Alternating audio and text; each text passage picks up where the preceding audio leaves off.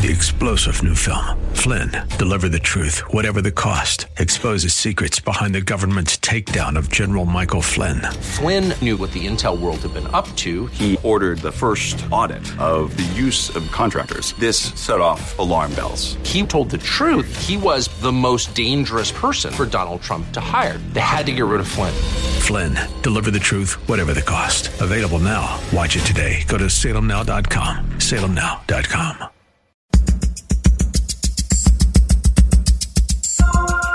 It's Lifeline with Craig Roberts. He's the host of Northern California's longest running conservative talk show.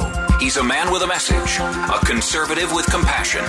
He's Lifeline's own Craig Roberts. Good afternoon, Northern California. Welcome.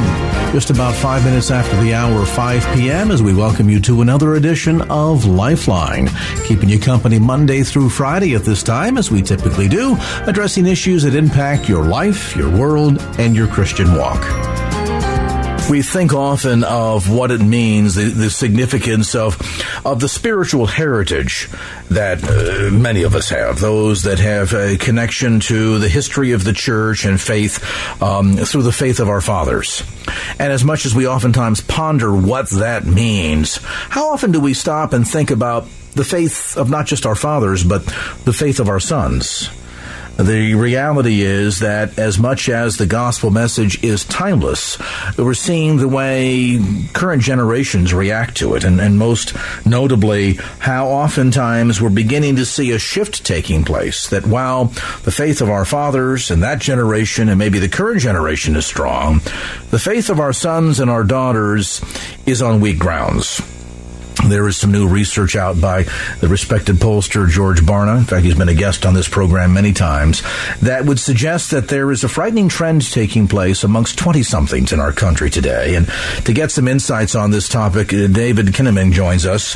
He has written a new book entitled You Lost Me Why Young Christians Are Leaving Church and Rethinking Faith. He serves also as the president of the Barna Group. And David, great to have you on the program. Thank you for having me. My pleasure. You know, we always want to hear about uh, the enthusiasm of young people and their relationship with Jesus Christ. I know that fondly, there's a good percentage of those listening to our conversation right now who found Christ uh, as young children or as teenagers and have continued on in faith uh, for years and years and years. And yet to begin to see that there's a, a trend taking place that isn't a very encouraging one, I, I think ought to cause all of us to pause and ask the question, what's happening? If we understand that the gospel is timeless, then what of Christianity? Christianity today in the West, in North America, that suddenly is not maintaining the same appeal, so to speak, for those in that uh, special age group of late teens into their 20s?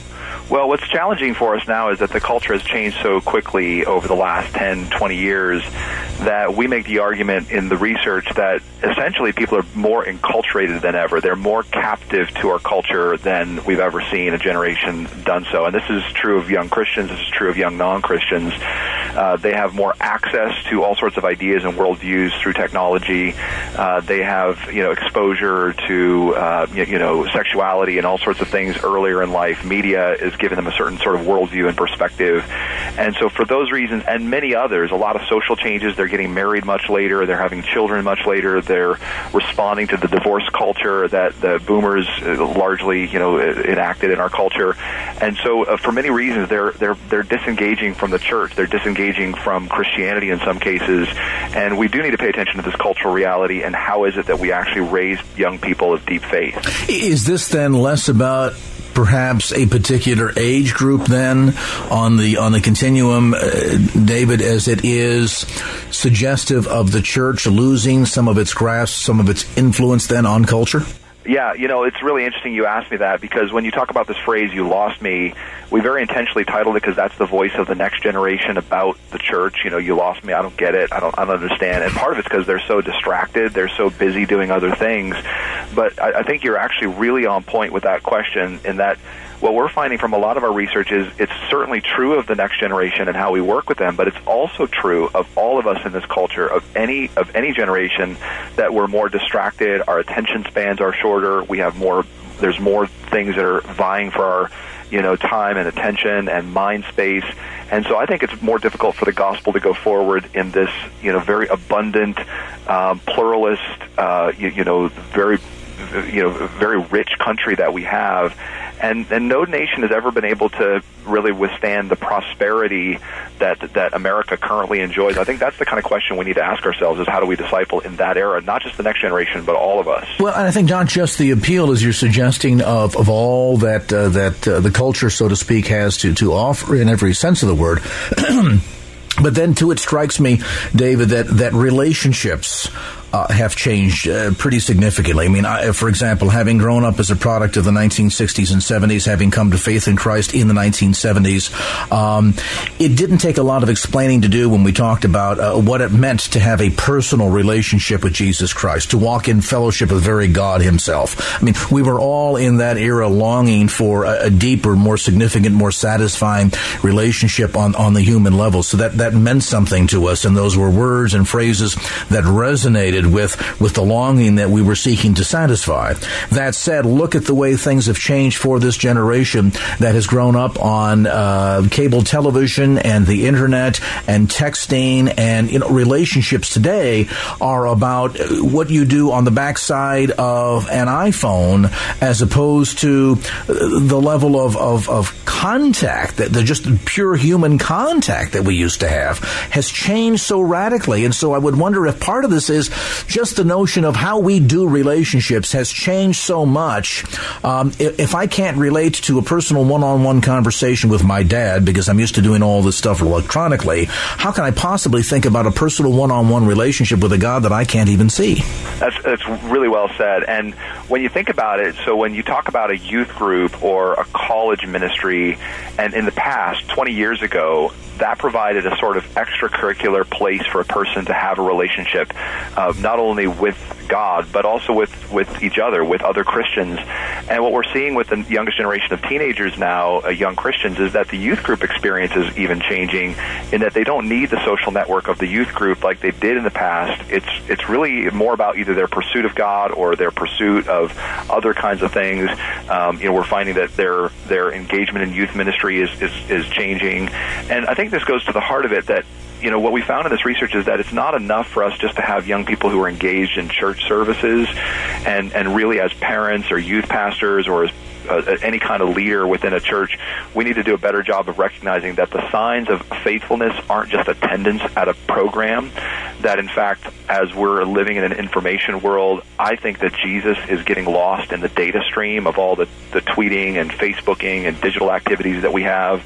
And just as you say, it's hard enough to have face to face relationships with others.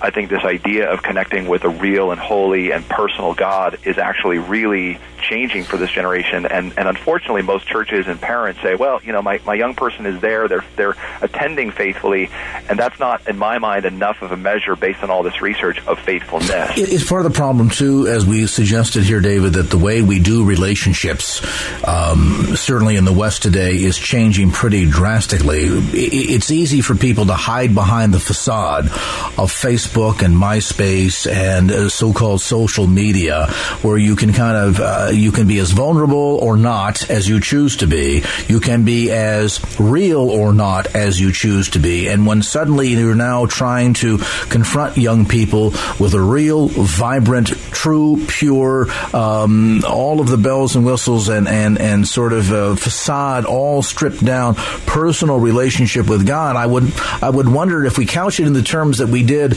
10 years ago, 20 years ago, if that doesn't scare a lot of young people today because they look and say, I don't want that. I don't want anybody to know me that that real or that intimately or that personally. I would rather hide bef- behind the facade of who I want you to think I am because I'm too afraid to show you who I am.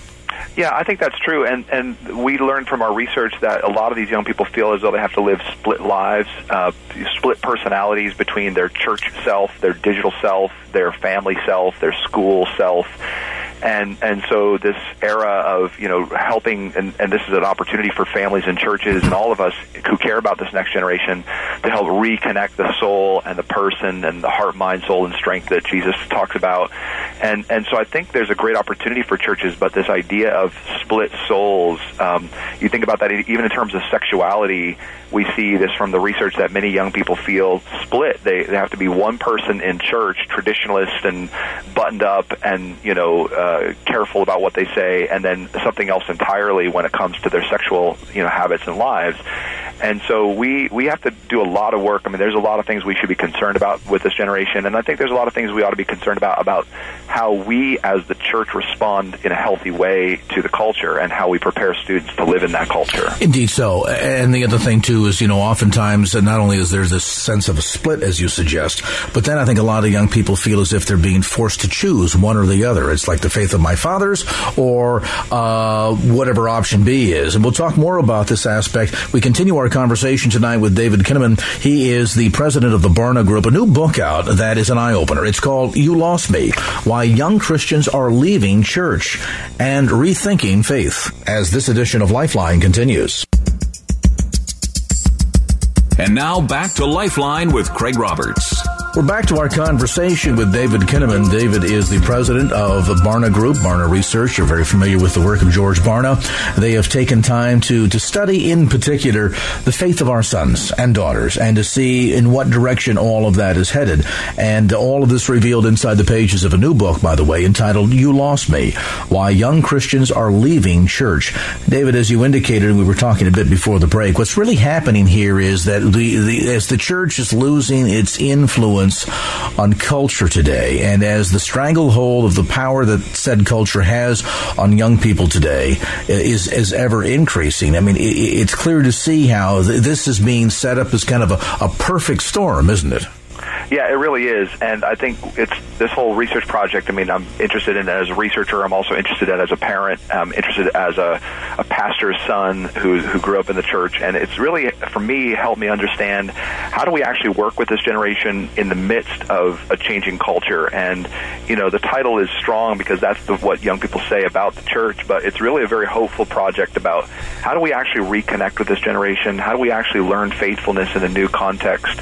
We use the story of Daniel Daniel, um, you know, from Scripture, where you know he was taken out of a, a comfortable social setting, you know, as a young Hebrew and taken into this culture of Babylon. We learn about that in the book of Daniel in, in Scripture, and uh, we use that story really often in the book as a way of understanding what does it mean to be faithful in an entirely new context. And I think that's what we're facing now with this generation of young Christians. All right, let me give you an example. This is right out of the front pages here. Uh, in fact, a story that appeared on ESPN regarding uh, Tim Tebow.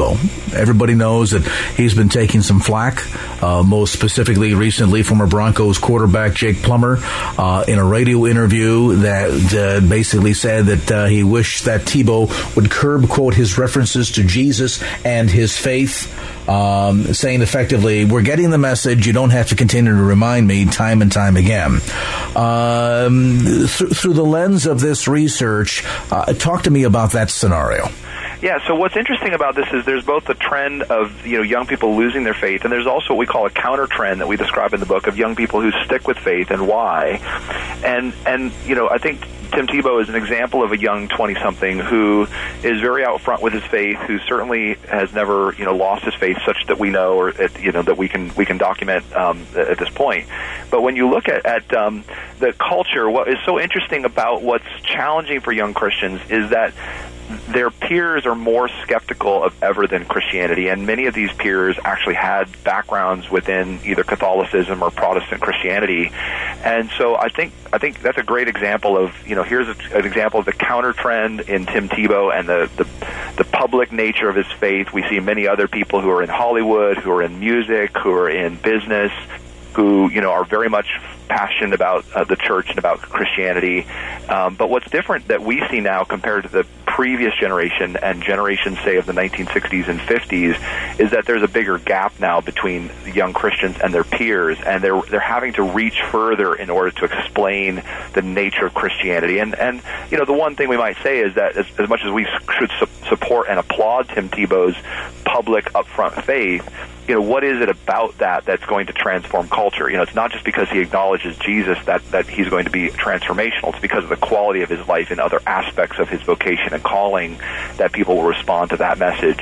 So it's important for us to recognize the skepticism of this generation as well. Is there any attraction to this generation that looks at something like that and says you are repeatedly subjecting yourself to criticism by doing this? And we've all seen him kneel and pray after a touchdown or uh, during key moments during the game. Uh, it's very attention getting. Uh, he is being ridiculed for it. Does it does it work into the logic of this generation as we're trying to understand them better, David? That some people would say, you know, if you're willing to voluntarily subject yourself repeatedly to that kind of criticism for your faith, that there must be something awfully special about your faith. I mean, do, do young people draw that conclusion? Yeah, they do, and they're looking for things that are that matter in the world and to their own lives and to their own sense of meaning and their own spiritual journeys. And you know, this is where I think this is a generation that's very interested in truth and very interested in things that matter. Uh, they're also highly narcissistic and, and distracted, so it's sometimes difficult for us to get their attention on things. But I think they respond to seeing people that are sold out to any cause. I think the difference that we should keep in mind, too, is that they're a very diverse generation. They have come to expect that they should respect and you know give anybody of any faith of any sexual persuasion of any ethnic background i mean of any of any background at all that it you know they they fully expect that that everyone is equally you know, right and equally valid at all times and so there's a certain sense in which not many of these young people that we interview are willing to take huge risks for their own you know their own uh, positioning their own brand in the world. And I think that's one of the things that you know is a, is a challenge for them. They're they're not necessarily willing, like Daniel in in the story of the lion's den, uh, necessarily willing to you know give up their life on behalf of their faith. And and that's that's a, an interesting challenge that I think we face with this generation. We also have a, a, generation, I think, David, that is very interested in sort of leaving their mark on things. I mean, we, are seeing this, I think, to a degree with some of, not all by a long shot, but some of uh, the Occupy Wall Street protesters. Or we think of people that get involved in things like, you know, uh, protecting the planet and animals and things of this sort. It, it seems to be a generation that very much is engaged in wanting to make a difference. Do we do we couch some of the impact of Christianity in, in those terms so that there is that sense of attractiveness to it, or, or, or to young people buy it rather? Well, I think you're right that there's a real sense of, of wanting to make a difference in the world, and they're they're very much socially conscious. Uh, but what we find in our research is some of that is only skin deep for these young people. You know, they, they, they it's really cool to care. In some ways, we could say that we've effectively made them consumers of causes rather than uh, what I think Christ calls us to is to be really spent on behalf of those causes. Yeah, it's funny you mentioned that. I over the uh, the weekend here, I saw some pictures of Matt Damon, who is apparently filming a new movie down in Mexico, and he's been very much in favor of PETA and urging people, you know, if you can be a vegan, you know, more power to you, and very much on that side of you know protecting animals, etc., etc. And here he's captured attending a bullfight in Mexico City, and I wonder what uh, his PETA friends would say if they saw that. Yeah, there's all these inconsistencies that you know we inevitably come to, and I think this is the message of one of the things that Jesus talks about in his ministry is this the fact that there's so many inconsistencies in our efforts as human beings that it's impossible for us through our own through our own you know try harder ism to just simply work harder at saving the planet or work harder at, at addressing these causes. And I think my my challenge to us as Christians would be in, in understanding this next generation that we don't want to just get them involved in a cause to change the world because it turns out, as we learn from the gospel and from from the Bible, that you know there's nothing new under the sun, and, and in fact, you know we we need to have a healthy reverence for the Lord's work. That we should care about these these issues, but we, we, we can't solve them in our own human effort and power. And yet, at the same time, if our if our faith is simply about you know believe these these things in order to get to heaven one day and convince everyone else to get to heaven because of your faith in Christ if it's if it is simply and only about you know sort of getting people saved and salvation I think it also does this this generation a disservice. That they they really are called and interested in uh, in understanding how their faith gets worked out in the world. And so we owe them, I think, that the depth that following Christ, that following the gospel means we're concerned about eternity, but we're also concerned about how we live our lives and the quality of, of how, the kind of impact we have on our neighbors and on our workplaces and on our families. We're talking about a new book, You Lost Me, and you know this really ought to sit on the shelf better put on the desk of um, every youth minister, youth pastor, every senior pastor, everyone who's engaged in organizations like uh, YWAM, Youth with a Mission, uh, Youth for Christ, and so many others, as we gain a better understanding through the research of the Barna Group, uh, the attitudes of where young people are today, and most importantly, what we can do to get a better job at engaging the culture, capturing the culture for the cause of Christ, and as a result, not just reaching young people for Jesus, but keeping them for Jesus. Toward that end, David Kinnaman, author of this new book, uh, are, are there some of the trends that we're seeing too that some people feel as if uh, young people feel as if they have to make a choice that it's either between um, kind of launching out on my own identity or embracing mom and dad's religion, or even in some cases uh, with debates over everything going on concerning uh science and bioethics and technology. Even sometimes uh, young people may feeling as if they have to choose between belief in God God or science?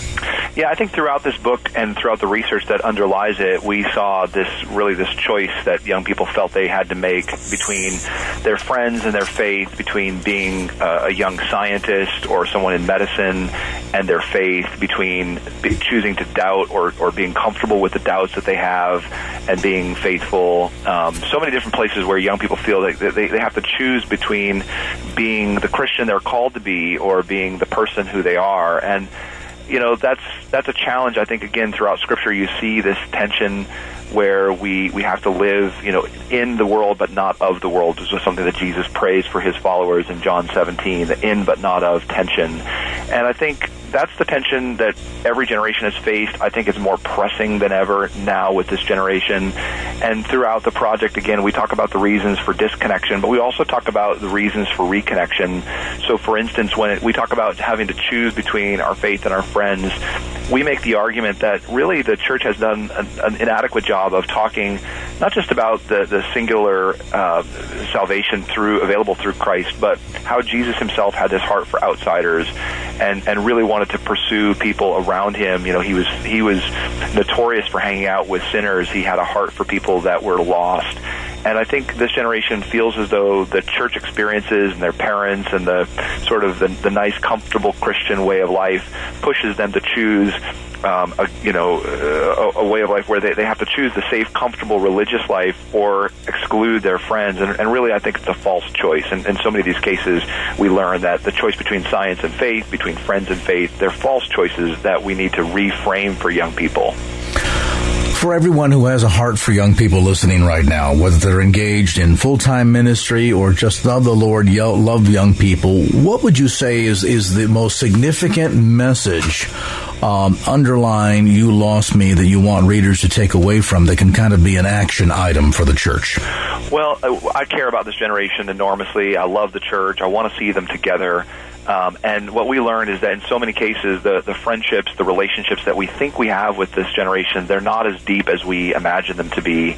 And I was also shocked to find how often these young people had no idea how their faith really intersects their vocation or their calling or what God calls them to do. I mean, as an expression, only 16% of young Christians said they knew how the Bible applied to their field or interest area or profession.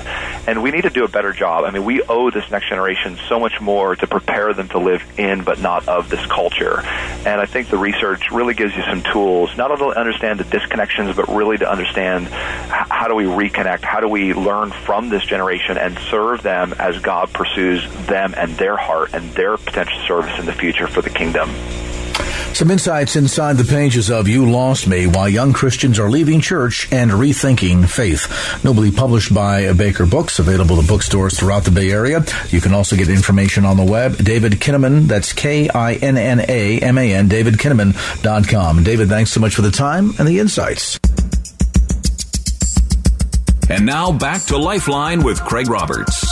You know, The topic in this segment of the show is not a pleasant one. It's not an easy one to deal with. It's one that, frankly, I think most of us would rather avoid. And yet, it is a normative part of life. And I guess that at the forefront needs to be something we all need to be reminded of. And that is as much as we, we celebrate events in life, weddings, the birth of a new child. We celebrate new beginnings. Um, there's not much celebration, though, that comes to the end of events. We don't celebrate when a marriage ends. We certainly don't have cause to celebrate when a life ends. Although, certainly from a Christian perspective, we understand, you know, as Paul said, absent from the body is to be present with the Lord. And yet that grieving process is not so much for the loved one who's gone on to their reward. They've run the good race. They've, they've finished the race. They've crossed that finish line and, and uh, now they go on to their reward and that we grieve for ourselves because of the sense of loss that we feel. The presence of that special someone in our life that is suddenly gone from us certainly the impressions that they made on us, the influence that they had in our lives, that's something you never lose. And maybe that's another thing that we need to be mindful of as we begin our conversation tonight. That there is much hope to be found, particularly for the Christian, during times of loss and grief. The title, Finding Hope in Times of Grief, uh, uniquely sets to this new book tonight as we talk about this topic of how to go about um, dealing with loss in life and where to turn when a loved one passes. Joining me on the program, uniquely qualified to address this topic, a couple who, um, inside of one week, lost both a father and a son. And Preston and Glenda Parrish, thanks so much for taking time to be with us on the show tonight. Hey, Craig, it's great to be with you tonight. It's good to be with you, Craig. Uh, Preston, let me start with you. Kind of set up, if you would, a scenario for our listeners. Uh, you know, it, it's never easy to be sure when you lose a loved one, more difficult still when that loved one is a parent. Um, in your case, though, it was sort of a double whammy within one week, wasn't it? Well, it was, and I so appreciated your opening comments. We all do love to celebrate the blessings that come to us in life, the happy occasions, and of course, we live in a society that likes to dwell on those things to the exclusive of the other part of reality, namely that we live in a world that's fallen, a world that's out of order, and in fact, a world where one out of every one person does die where difficult events happen, such as we've seen in Japan most recently. And the fact is that we really do have to be prepared to take not just the happy times, but also the difficult times, and to deal with those uh, from the standpoint of a, a rock solid foundation. And the importance of doing that was driven home for us five years ago, as in the same week, as you mentioned, my aged and ailing father died, but then also just the day after we buried my father, our 25 year old son, Nathan, uh, college graduate, uh, an instructor at a science camp there in California, uh, he died in a rock climbing accident. And we had been anticipating my father's death. He was approaching 80. He had been in declining health for some time. He did love the Lord. We were very close. At the same time, though, his death was certainly something that I, in particular, uh, grieved. Uh, he would not be here with me in this world anymore, and I would greatly miss him. And in the process of beginning to sort through living beyond his presence, just within 24 hours or so, is exactly when the telephone call came from a sheriff's deputy there in California telling us about our son's rock climbing fall. And at that point, even though we my wife Glenda and I had been involved in ministry for many years. We had certainly dealt with lots of situations of tragedy in other people's lives and some in our own. At that point, we were plunged into an experience of grief like we had never before known that required us to cling to Christ as never before, and that now, as we have walked day by day beyond this experience, uh, has resulted in us in experiencing God's faithfulness and God's care in ways we had never known before. The, the, irony, Glenda, I think behind all of this is even though we give uh, cognizant um, acknowledgement that death is a part of life. As unpleasant as that may be, as distasteful as that may be, it's something that we all recognize. You know, the, the seed falls to the ground and dies. There, there is, you know, to man appointed once to die and then the judgment. We know that this is part of life and it's a normative part of life. And yet, in spite of that cognizant reasoning uh, or giving mental assent to that notion, this yet remains a topic that we still struggle with. It really does. And I think that um, before Nathan went to heaven, I felt I knew exactly what it was like for somebody that was grieving. But when it actually happened, I realized that I knew nothing. And it is quite a journey. It's very complex. And um, we experienced it just like anybody else would that went that goes through it and had some very tough days but at the same time because we had faith in Jesus Christ we saw God everywhere and we um, he helped us get through it and we just felt like we needed to write the book to help people that were walking this road know that God sees them, that He knows everything they think about, that He sees every tear they shed, and that He will walk with them. Was there a moment early on in this experience, Preston, and, and we should, for the benefit of our listeners, um, let folks know that uh, you're, you're not just kind of a casual believer here. Um, you, you've, you've walked with Christ for many, many years. you've served in key leadership roles with the Billy Graham Evangelistic Association. Um, yourself, Glenda, you've been a Bible teacher. You've been a writer of Bible study curriculum. Um, so knowledge of the Scripture, things of this sort, is certainly a topic to which neither of you are strangers. And yet, as much as this thing came upon you, uh, losing both your dad and a son inside of one week, was there that moment of mm, what's going on here? God, why are you allowing this? Lord, where have you gone? Well, the the why question certainly does come up, but a few days after these events happened so close together, I was indeed pondering them and trying to make some sort of sense out of them. And what dawned on me is that those whose well being depends on figuring everything out and understanding everything will not be well this side of heaven. Because right now we do see through a glass darkly, we see as in a mirror dimly. We don't understand a lot of things. But the fact is, we don't have to understand everything to be well in Jesus Christ. When we cling to Jesus, we experience that Jesus is enough. In fact, He's more than enough, and He is the only one who's enough. And by clinging to the Lord Jesus Christ uh, in faith, in our darkest hours, then even our darkest hours can be occasions when we see God uh, and the light of His love shining through to us faithfully. They can also be occasions when others are helped by how we go through those difficulties in a way that they might not be helped by how we live when the sun is shining and the birds are singing. Um, you have other children? We do. We have a, a daughter uh, who's married and has three children of her own now. We have an older son who is uh, who's 19 months older than Nathan was. Uh, and then our youngest child is uh, 17 and uh, a junior in high school. So we have four children.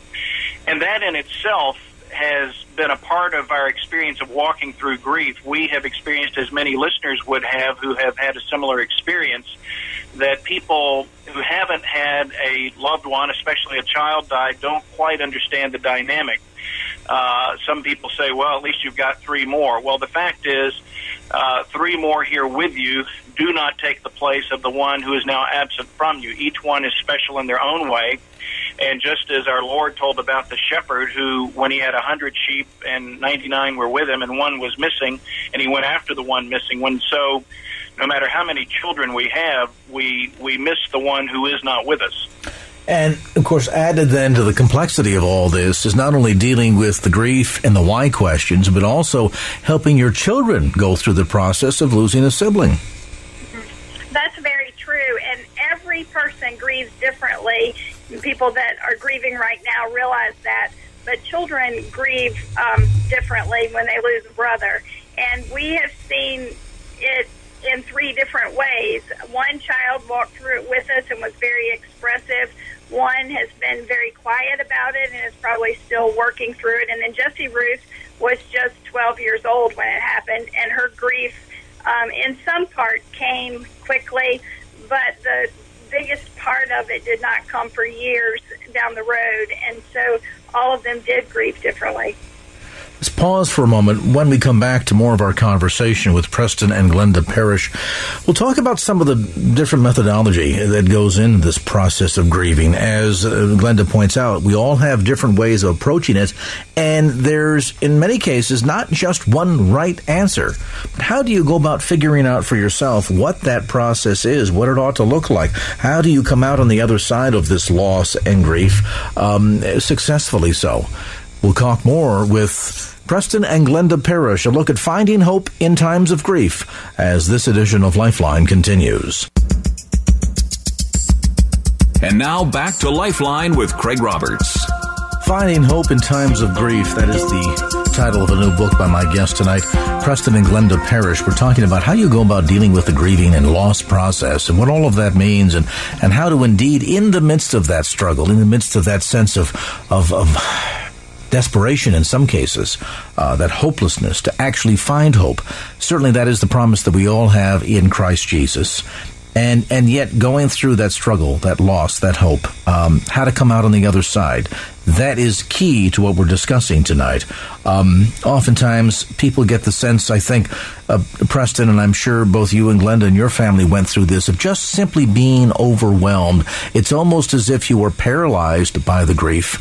Um, maybe for a short season, uh, distracted by the details that have to be worked through that, that kind of keep your mind and your heart off topic uh, because you've got funeral preparations and things of this sort, and dealing with the opening parts of, of an estate plan uh, or, or, or execution of an estate plan, things of this nature. And then at some point, at some point you have to come full force and deal full, full, fully frontal rather in dealing with the loss and the grief. What was it like in, in your case? Well craig you're very perceptive. Uh, dealing with grief is an ongoing matter that has lots of layers an ongoing challenge and struggle. In fact the struggle of one's lifetime i would say. Grief has about it both that initial shock uh, that comes to you when an event happens, when someone you love dies and is no longer going to be a presence in your life in this world.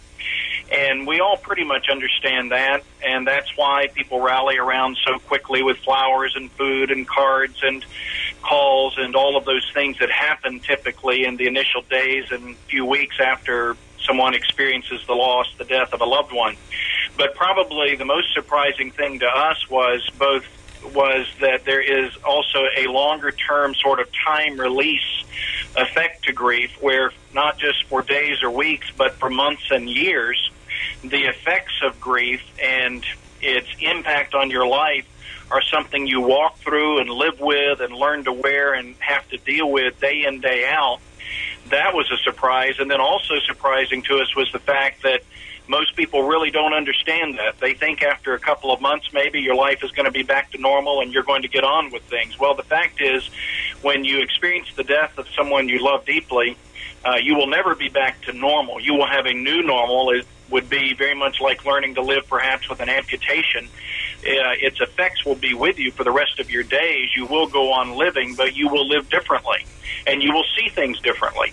And so for us, we were surprised by the ongoing nature of it. We were also surprised by the lack of understanding of the ongoing nature of it.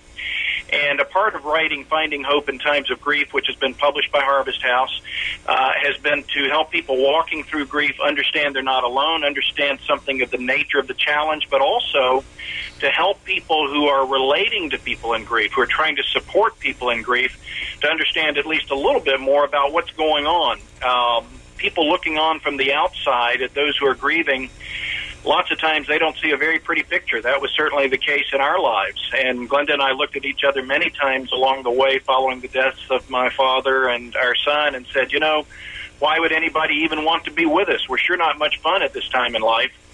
And so it really is quite an ongoing process that there's not a lot of understanding about in some cases. And hopefully, through the book Finding Hope in Times of Grief, uh, we're helping to give some insight to those going through it as well as those living with those going through it. Did you find also perhaps a lot of just plain old fashioned misconceptions out there about the grieving process? I mean, oftentimes there's that sense of, well, don't worry about it, you'll get over it. I think of, of people that uh, will attend a funeral service and will come, and, and of course they mean well, they want to share words of comfort, but instead end up saying something that seems to be, for the moment, to the grieving person so incredibly stupid, and then we ourselves add, I guess, the, the sense of pressure that we're, we're trying to kind of show that stiff upper lip. We want to get back to work, get back to life, get back to the old normal sometimes.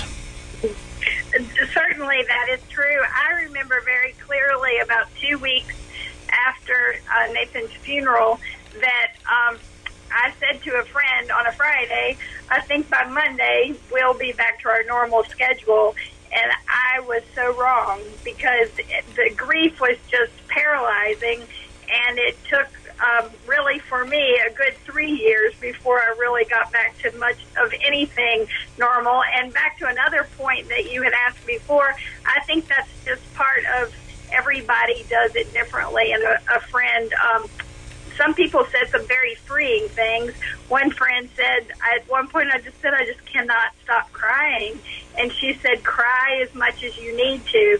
So there were friends that um, had great compassion but there was a misconception and misunderstanding on our part about what grief was, but also we were surprised, especially with the Christian community, about a misunderstanding about grief and some of the things that people would say to us. Help me understand more about that because you know we sometimes as Christians can can say some cruel things again I think largely out of a sense of, of, of ignorance or um, you know we're, we're wanting to help and just don't realize we're actually doing more harm than good. Well, sometimes it would almost just be flooring because I guess one of the most insulting things anybody ever said was said to Preston by someone that had been in ministry as long as we had, uh, and he said to Preston, as soon as I found out that your son had gone to heaven, I began to pray that God would not judge me and take my own son. And um, the, the theology that you bring to a situation is very important. But the person grieving already has a tremendous explosion that has occurred in their life, and they're just trying to pick up the pieces and cling to God the best they can. And then when somebody comes and says something like that, it just adds another big explosion. And people just have no idea how important it really is to just say nothing and be a presence and uh, pray. Does it also run the gambit too in the opposite extreme, uh, Preston? I, am thinking of those that, especially later on in the grieving process, we might be a year later, and, and maybe you can speak to that too in a moment. But this idea that, well, I, I don't want to bring back painful memories, I don't bring something up. So, for example, um, the loss of your son, a neighbor who says, well, I know that tomorrow's your son's birthday, they're thinking to themselves, but they don't dare mention it because the impression is that by mentioning something about your son, that's going to bring back some painful thoughts. Well, that's a good point, Craig. People, it's important for people to understand that on the one hand, it's they shouldn't say cliches and trite phrases without really understanding what they're talking about. But at the same time, it's a tremendous blessing to a person to know that a year or two or three down the road, others are remembering your lost, your absent loved one, and they let you know that they're still thinking of you, that they're still praying for your family, that the individual is important and special to them because of a particular reason. That's a tremendous blessing and encouragement. Part of the challenge of going through grief is you come to think you're alone, you're isolated, you're the only one walking around feeling like you have the perpetual chronic flu in your soul. And when somebody down the road does say to you, you know, I was thinking about your son, I was thinking about your father, I was thinking about your brother or sister just today, and I remembered this, I remembered that. Weren't they a blessing? Uh, that's a great encouragement. It lets people, it lets you know that people have not forgotten and that you are not alone, humanly speaking. And of course, we are not alone from the standpoint that God is with us. He sent His Son into the world as a man of sorrows, acquainted with grief, and and that is the key to coming out the other side. Is as you raised, it is having that intimate, vital, personal relationship with Jesus Christ, and ideally before the storm hits your life. When a storm hits your life, it's a little late sometimes to get the foundation in place. But our Lord said, if you hear the word of God and do it, you are like a person who has built his house on a rock. And when the storms do come, not if they come, but when they come, your house will stand. And so the key to getting through it and coming out the other side strong and healthy uh, is indeed having that relationship with Christ, that experience in God's Word, that daily moment by moment practice of prayer. Those things really do make a difference in addition to having the caring interaction with people who, who, who are praying for you and who want to help in any way they can and have some measure of sensitivity. When we come back, a look at taking care of yourself and learning what the process is for you. Finding hope in times of grief. Our conversation with Preston and Glenda Parrish continues on this edition of Lifeline. Three star general Michael J. Flynn, head of the Pentagon Intelligence Agency, knew all the government's dirty secrets. He was one of the most respected generals in the military. Flynn knew what the intel world had been up to, he understood its funding. He ordered the first audit of the use of contractors. This set off alarm bells. The explosive new documentary, Flynn, Deliver the Truth, Whatever the Cost, uncovers the facts behind this scandal. Flynn told the truth. He was the most dangerous person for Donald Trump to hire. I find out the worst enemy that I'm going to face in my life is right here in America. They took my assessment and they wanted me to change it. And I was like, I'm not changing it. They had to get rid of Flynn with in depth interviews, archival footage, and never before seen personal records of the man behind the headlines. I just felt like I was drowning. Flynn, deliver the truth, whatever the cost. Available now. Watch it today. Go to salemnow.com. Salemnow.com.